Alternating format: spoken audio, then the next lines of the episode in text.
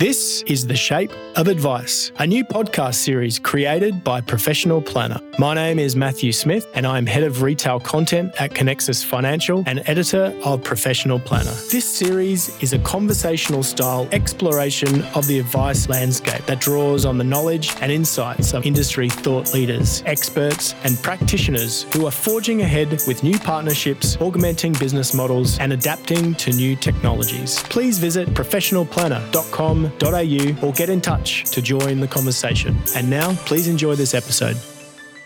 We're joined today by Matt Heiner, M D, joint M D of NetWealth, and Paul Campbell, M D of Zeppo. Good afternoon, gentlemen. Good afternoon. And great to be on the show. Great to have you here as well. We're taking on technology in uh, this episode of The Shape of Advice. And Matt, look, I just want to in- invite you to maybe give it a little bit of a personal background and your observations over the years of advisors and their adaptation and uh, comfort taking on new technology. Yeah, absolutely. It's um, one of my favourite topics, as many would know. Um, and I think when we were having a chat earlier, you pointed out that I've been in, in the industry for I think two decades and I've never actually thought about it like that. And that reflects a lot of the grey hair in my both my hair and my beard these days. Um, but it's it's really interesting when you talk to advisors and hear the feedback from them that platforms really haven't changed in that time. And I think because of the, the way the platforms and also technology for that matter have really incrementally um, changed over that period, um, it's very easy to forget where we came from. Um, and I think the story that I sort of tell every now and again is when I started off um, back in NetWealth, which was uh, nineteen, twenty years ago, uh, the internet really was very much in its infancy. So mm. we just forget how far we've come in, in a relatively short period of time. Um, and it wasn't uncommon when I was going in to see advisors back in sort of two thousand, two thousand one, um, you'd often walk into an advice office that wouldn't have a computer.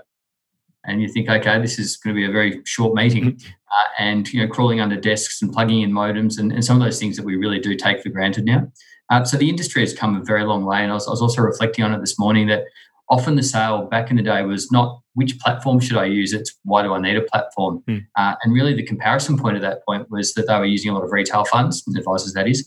Uh, they were then going to a range of websites or getting a range of statements and they're collating that onto an Excel spreadsheet and they're using that spreadsheet to then deliver the um, the portfolio review to their clients, uh, which is pretty amazing when you think about how antiquated it was and you think about what, what we're able to do and achieve these days with technology.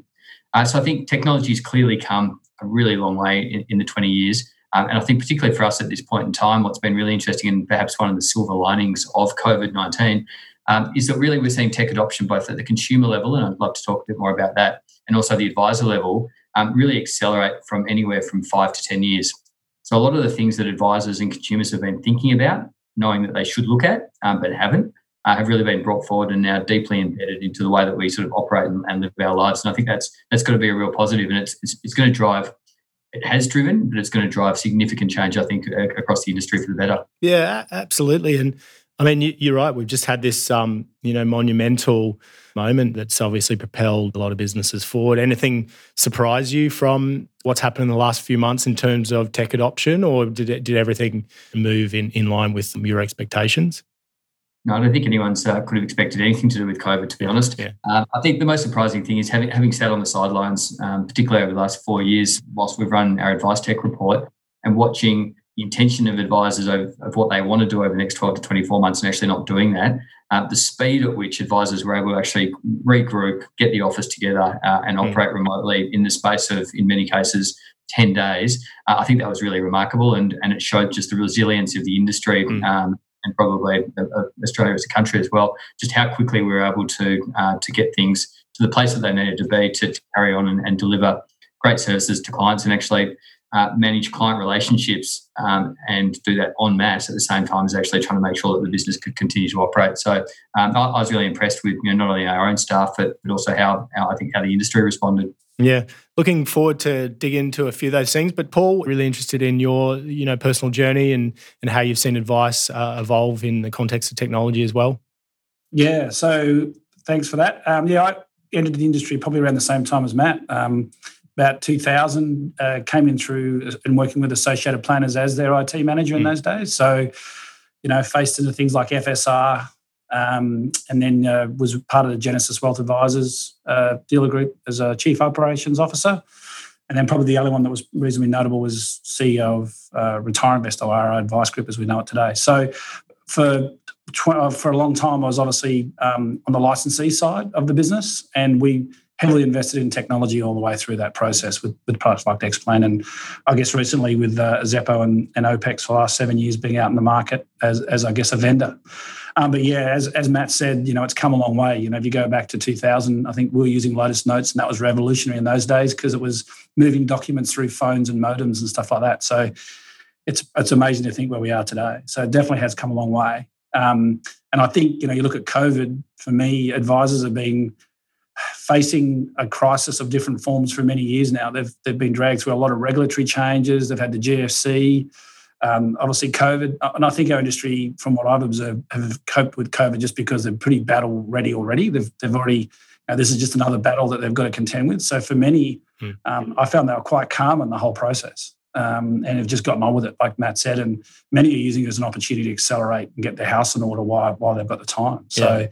You know, I think, you know, the, the advisors are probably a lot more prepared than many other industries because of that, you know, what they've been through in the last twenty years. Okay, so let me press you there a little bit, Paul. I mean, what what areas uh, perhaps are advisors lagging in terms of tech adoption? I mean, you've seen into a lot of advice practices, and you've you probably, um, sounds like you've you've really had that experience on both the institutionally owned and and, and now in your own um, software business. What, Where uh, where can the the advice industry uh, get better? Um, it's a good question. I, I think there's there's probably I think in terms of advice production, while as much as we've invested heavily and there's lots of products in that market, I think the reality is advice is difficult. I think that's the mm. one thing that people underestimate is software will do its best to solve what is an art. I think the one thing people, particularly advisors, sometimes undersell or Uh, think about it being way too simple when in fact what they're doing is strategy and, and a bit of a fortune telling. So I think that's really hard, and technology's put a lot of effort into that. I think it can go along a lot further, but as technology gets smarter. Mm. But I think probably the two biggest areas I think where technology can definitely help an advisor is one in client engagement. Mm. Um, client portals and alike have really not been at the forefront for many years, I don't think, because I think advisors, Um, first and foremost, a client wants an advisor experience. So the role of a client portal has to be quite strategic. Um, some people kind of think it'll solve a problem when in fact it's designed to do other things. And, and one is to make the life and the way they deal with a client a lot more efficient. It's not going to replace the advice experience. Yeah. And I think the other bit is regulatory and compliance. That's, that's becoming such a burden.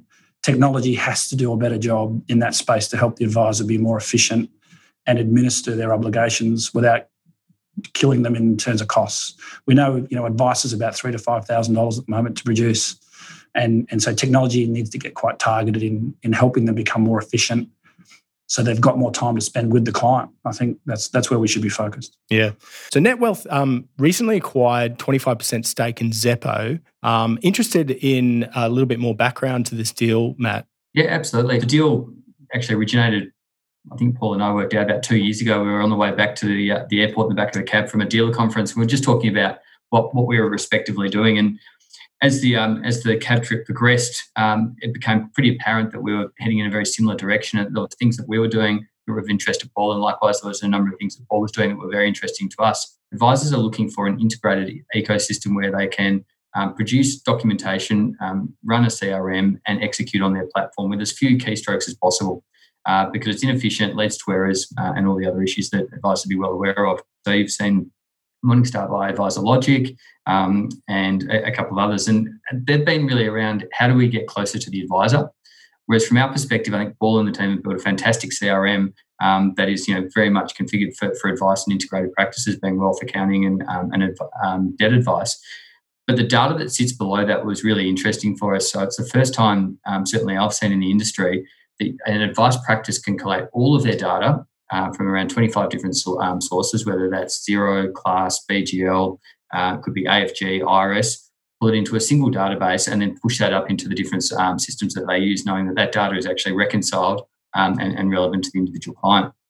And from our perspective, that means that for uh, advisors that want to work with a, a bundled offering, so that is Zeppo plus NetWealth, they can use that data and push it into our environment and display that to their clients, so providing a much richer experience for them when it comes to a client uh, experience and wanting that whole of wealth picture. From a practice level, they're able to get really good compliance reporting, and they're able to see where there's um, cross-sell opportunities, where documentation hasn't been provided, et cetera. So it actually ticks a lot of boxes for the licensee, for the advice practice, uh, and for the client, and that's what we, we're really excited about. This episode is proudly sponsored by NetWealth. Launching twenty years ago, this A S X-listed company has ranked number one for overall platform functionality and user satisfaction by investment trends for the past five years. As the financial advice landscape changes, it's important now more than ever to embrace new technology and enhance the way you do business. With this change comes your chance to innovate, explore new perspectives, and realise new efficiencies. Visit the NetWealth website to learn more and get the P D S, which clients should read before making a decision. Products issued by NetWealth Investments Limited. Yeah, Paul, do you want to kind of comment on that a little bit? I mean, uh, it seems to me that advisors are happy for their service providers to kind of walk alongside them in terms of their client relationships. Yeah, I think I think the key to efficiency is the mobility of data. And I think what advisors are looking for as a priority is, is how do they minimise repetitive processes and how do they get connectivity between all their key systems. If you start with the dealer group, one of the biggest issues they have is just monitoring and supervision. So one thing that Zeppo does is it can collate massive amounts of information um, from you know their X plans and their revenue management systems or their advisor logics and start getting really good handle on, on what is going on inside their uh, their business from a data insights. So for people like Fortnum and, and uh, Mattis uh, Fitzpatrick's and other dealer groups, they're now getting real hands-on access to Uh, client data to look for trends or, or compliance kind of monitoring and supervision. So that's a that's a really good use case. And, and other groups like Fortnum are embracing the mandate data, not product type concept. So, so you know, for many groups that had to mandate a solution to control the data, um, you know, I guess what we're enabling is, is that groups can now say, well, let's create a data layer and then get let practices have a bit more choice about what they use, as long as the data's all coming into the one, you know, data lake, if you like. So that that's what we're seeing, some good use cases. Um, and probably the other one is integrated practices, as Matt mentioned. You know, we've got practices who are, we're seeing more and more um, situations where they're trying to run a single integrated solution for the client, accounting, planning, mortgage broking. You've then got the specialist system, so then you have silos. So, so we've got businesses like Perks, large integrated firm here in South Australia. Um, you know, they get a single view of their client now. They know all the wealth positions. They know what the client's worth to them. And, and that provides a massive amount of leverage for them to then run a better client experience. The, the big issue in the industry at the moment is that the average firm or practice has somewhere between twelve and fifteen different software solutions in their business, uh, which is incredibly inefficient. So there's a lot of overlap as far as features go. Um, and there's also a lot of overlap from cost and also the fact that none of those systems typically integrate. And so when you've got this sort of tech stack in, in an advice practice, Um, advisors and their staff are actually pretty frustrated. And so when someone comes to them wanting to introduce a new bit of tech or suggest a better way of doing something, there's real reluctance because they haven't had a great experience to date. They've been sold a lot of software with a lot of promises and none of it has really been delivering for them. Um, and so when you sort of take that context, and there's a general frustration, I think, within the industry that, um, you know, if it doesn't do what it's meant to do, um, that tech adoption does, does become um, quite challenging. Uh, but you've also got laggards, uh, like any industry. Um, there's going to be people that just simply aren't interested. Um, they believe that a pen and paper uh, is the way that uh, the world should work, uh, and it's going to be very hard to change them. And, you know, we certainly still come across certain practices where um, you know that's that's their business model, and it's absolutely fine. It works for them. At the other end, you've got what we call the advice tech stars, and this is, I guess, a new category that we've come up with recently to try and identify and work through what are the, what are the key attributes of an advice tech star or a practice that is using technology really well. Um, and the first thing that we've noticed is that advice tech stars uh, have got a real Silicon Valley mindset. So they're happy to, to try new things and to uh, experiment with new technology. But before they do that, they've got a really clear idea of, of what the problem is that they're trying to solve. Uh, and bit, often we see advisors adopting the, the new shiny tech, um, whether it's a client portal, it might be a cash flow tool, whatever it might be, um, because they have a notion that it solves a problem for their client. They haven't actually asked their clients, and they don't really have a notion of how that then fits into their broader service offering or their tech stack. Um, so Silicon Valley mindset we, we think is really important. Uh, but with these practices, and, and I think this is really the, the key takeaway, is that the tech that they're adopting is not only very purposeful, but they've adopted it off the back of typically a twelve-month roadmap. Uh, and they usually have a, a dedicated resource within their business that's actually responsible for, for the tech. Uh, so rather than spreading it around the business and sort of having not a lot of accountability, they've got dedicated, uh, in some cases, team, but more often than not, person uh, that is responsible for managing that, that tech adoption. Um, and the results are pretty astounding. So they, these advice tech firms do have greater profitability. They're able to manage more clients. Uh, they manage greater F U A. They've got greater client satisfaction. Um, and so they really do highlight that those firms, uh, or by investing, um, and in many cases heavily into your tech, you can you can actually achieve the desired results that you want, uh, as opposed to the experience that I think, unfortunately, a lot of the industry is having, where they're spending a lot of money, a lot of time, but they're not actually getting the results because it's done in a, an ad hoc way at best. Mm. It's funny, isn't it? You know, advisors and practice owners, they almost have to be experts in a, in a number of things, don't they? Technology, giving advice, and also the regulatory roadmap. Do you find that, Paul, in a lot of the businesses that you've worked in and you see? Yeah, I mean, they've got a complex business. It's not simple. And I think, um, you know, all the things that Matt uh, indicates, you know, I think in some ways advisors embrace technology too rapidly sometimes, because th- that tech star, the, the key point I think that Matt made is where we see, see success is when they manage the change really well. So don't just get a new piece of software and expect it to solve the world's problems. You need a change management plan and a strategy to underpin it. So um, I think that's the biggest challenge they have. Um, and and to, to some degree, historically, they've been mandated software if they were part of an institution licensee, and choice is now emerging. So it's a bit confusing as to which way to go, right? Is it, is there a type of business out there, like a professional services businesses, business you think that advisors should be kind of modelling themselves off? You know, is, is the advice business a bit of a different animal than other professional services businesses? It's a tough one, and we've had a week or two to think about this, and I'm I'm actually really struggling to point to a particular industry or or company that we, we would role model in this space, because different people are doing it in different ways, but there's there's no real standout brand, I think, in, in wealth management. Uh, if you look over in the States, um, United Capital is probably as close to a, a sort of poster boy or girl as, as I can get, um, and they've been very successful, and most um, mm. well, in the last year or two sold to, uh, to Goldman Sachs for, for a vast fortune. Um, but they really understood the customer journey, um, and they started with that and then built systems to support the customer journey, mm. uh, as opposed to sort of the other way around, which leads to all sorts of issues. Um, and and it's, it's a fantastic experience. It's one that, you know, clients actually appreciate. Um, satisfaction scores are through the roof, uh, and they're able to buy um, businesses at relatively low costs, um, and drive that satisfaction up in very um, limited amount of time, and generating additional referrals, et cetera. So that, that's a great business. Um, the one that we're observing probably with the most success, like I think, you know, you, it, it's like anything, there's good and bad and middle, middle, middleware, but the integrated firms are the ones we see that average revenue per client, average funds under advice are much higher in integrated businesses. So because you tend to have the client uh, wrapped around and providing that total service, and you tend to pick up the more uh, affluent clients as well. So if you've got a good accounting firm, a good financial planning firm, um, you know, the evidence that we see tells us that they're they're on a really strong growth trajectory because they've got good referral sources. Um, acquisition of client books is a lot cheaper, of accounting books rather. Um, so, you know, that's what I would observe generally, that we're seeing those firms probably growing the best. Um, not, notwithstanding that there's some really good financial planning businesses out there, but it's probably how you win the new client that we're observing. Yeah.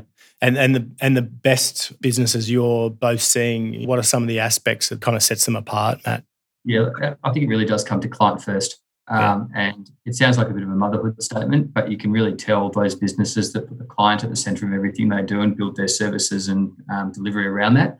Um, and I think moving forward, um, that, that's the way that all businesses are going to need to operate, whether it's our industry or other industries. Um, and the reality is that tech will play a big part of that, because clients are now used to Um, getting very, um, you know, real-time, personalised service from the tech giants that we deal with, you know, every hour of the day, whether that's Google or Facebook or Netflix. Um, that's the level of service and the level of experience that they expect from all of their service providers. Um, we're not unique because we're financial services, um, and clients' tolerance for poor service or friction within any process is becoming less and less. We're all busy, uh, and we don't have time to do things like signing documents anymore. Uh, if we want to know what our portfolio value is or interact with our advisor, uh, we want to be able to do that from our phone uh, in real time. Um, and they're the sort of experiences that are, that are hard to do, but are increasingly the norm. Uh, and as an industry, we do need to catch up and really be focused on them. Yeah. I mean, this industry is partway through a transition, the Royal Commission being a little bit of a, a line in the sand, and fragmentation of the industry, that return to the I F A kind of market. What are some of the milestones or hurdles you think are ahead for the industry, say the next three to five years? What are some of the things that advice businesses need to conquer?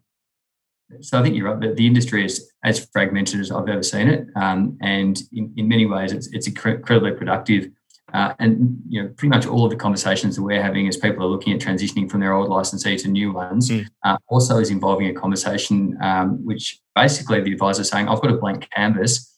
I get an opportunity as part of this move to now design my business for the future. And that is, what, what are the services that I want to be delivering? Who are the partners that I want to be working with, whether it's a platform, software vendor, um, and, you know, what does my business stand for in the future? And that's um, been, you know, incredible when you think that moving licensees is incredibly challenging, picking a platform is incredibly challenging, and many practices that we're dealing with have decided to do it all at the same time, mm. uh, which is, you know, no insignificant feat. Uh, and we're seeing a lot of the practices that we were talking to maybe a year or two ago getting to that end of that process now, uh, and they couldn't be happier. Uh, and we've seen, seeing a lot of practices now at the very start of that process that are completely confused, uh, but know that there is a better way of doing things than they have in the past. And um, really just that ability to sort of throw everything out and start again, um, I think, is creating lots of really good conversations uh, around the industry and certainly within my team. Mm. And Paul? Oh, yeah, totally agree. I think um, communities are changing. So, you know, there's a lot of peer group that was institutionally um, organised. So I think the, the first big challenge is... Um, Advice is not subsidised anymore. So the real costs of providing advice are right in front of them now. So that that forces them to think about how they do things um, now versus the future. So all those points Matt were making, I think, are absolutely what they're doing. How do I reconstruct it but also do it more cost efficiently? Because, um, I, you know, it's a lot, I've got full costs to bear these days. So that's the first challenge. And then I think um, the journey is really hard. Moving licensee is like moving house, and uh, you got to renovate at the same time. So... Um, I think we're still in transition in many ways. I think a lot of that's still playing out. Um, there are people who, you know, settled in, as Matt said, but I think a lot are still just getting over the move and now trying to figure out what they do next. Um, so there's a lot to happen yet. And it reminded me of a great, great saying. I can't remember who said it. So if they're listening, please uh, reach out and let me know. Uh, they said it's advisors are realising that their business in some cases is a bit like the beach house, um, where for years they've just sort of done small renovations and they've, you know, put, put a new roof on or replaced a bit of the wall. They've now realised that they actually need to start from scratch um, yeah. and that they, you know, really are looking at the foundations and building up from there. Yeah. And that and that just creates an opportunity for the whole industry to really, uh, you know, move move forward at a pretty rapid pace. Yeah, I think on reflection too, what happened with um, all these reforms that we've been through, um, we were so focused on reform and compliance that innovation got put to the back burner a lot. And um all of this is coming at once. So there's the fragmentation of the industry, but and at the same time, everyone's going, wow, where's all the innovation been? And I'm probably thinking, you know, back twelve, eighteen months ago, and all of a sudden everyone's waking up at every level going, okay, we need to get on the innovation bandwagon. It's, we need to get, we need to think of better ways to do things. So there's been a lot of environmental factors that have actually just changed people's attitudes where we're moving from that compliance total thinking to we need to innovate better ways. Yeah, no, definitely. Look, uh, it's been a great conversation, Paul and Matt, and um, thanks very much for all your insights. Thank you. Thank you. It's great chatting.